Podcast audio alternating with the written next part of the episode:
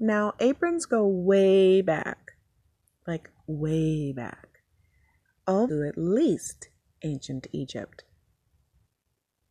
Aprons were not always just about protecting, because that's really great use for them to protect clothes, and that's what we use them for now.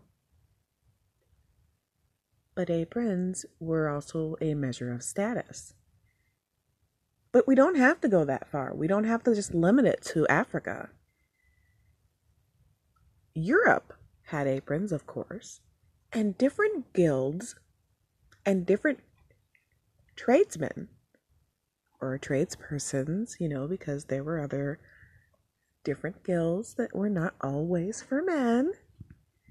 They had aprons that would not only denote their status, and their trade or area of expertise,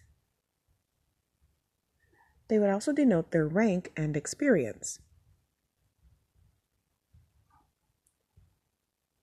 Add to that that aprons were often embellished with jewels, with stones, with ribbons if they were purely ornamental or they could be really wax covered if it was something that would get you dirty, like if you're a shoemaker and you're, you know, doing boot blacking. You might have a rugged, thick apron if you're a blacksmith.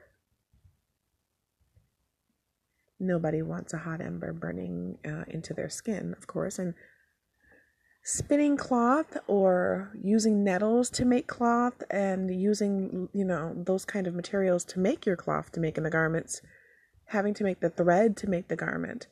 That was so labor intensive. So no one wanted their clothes to suffer by burning from an ember or getting soiled or getting destroyed beyond recognition. So aprons were utilitarian but again they could denote rank but where else do we see the apron popping up? Let's talk about it.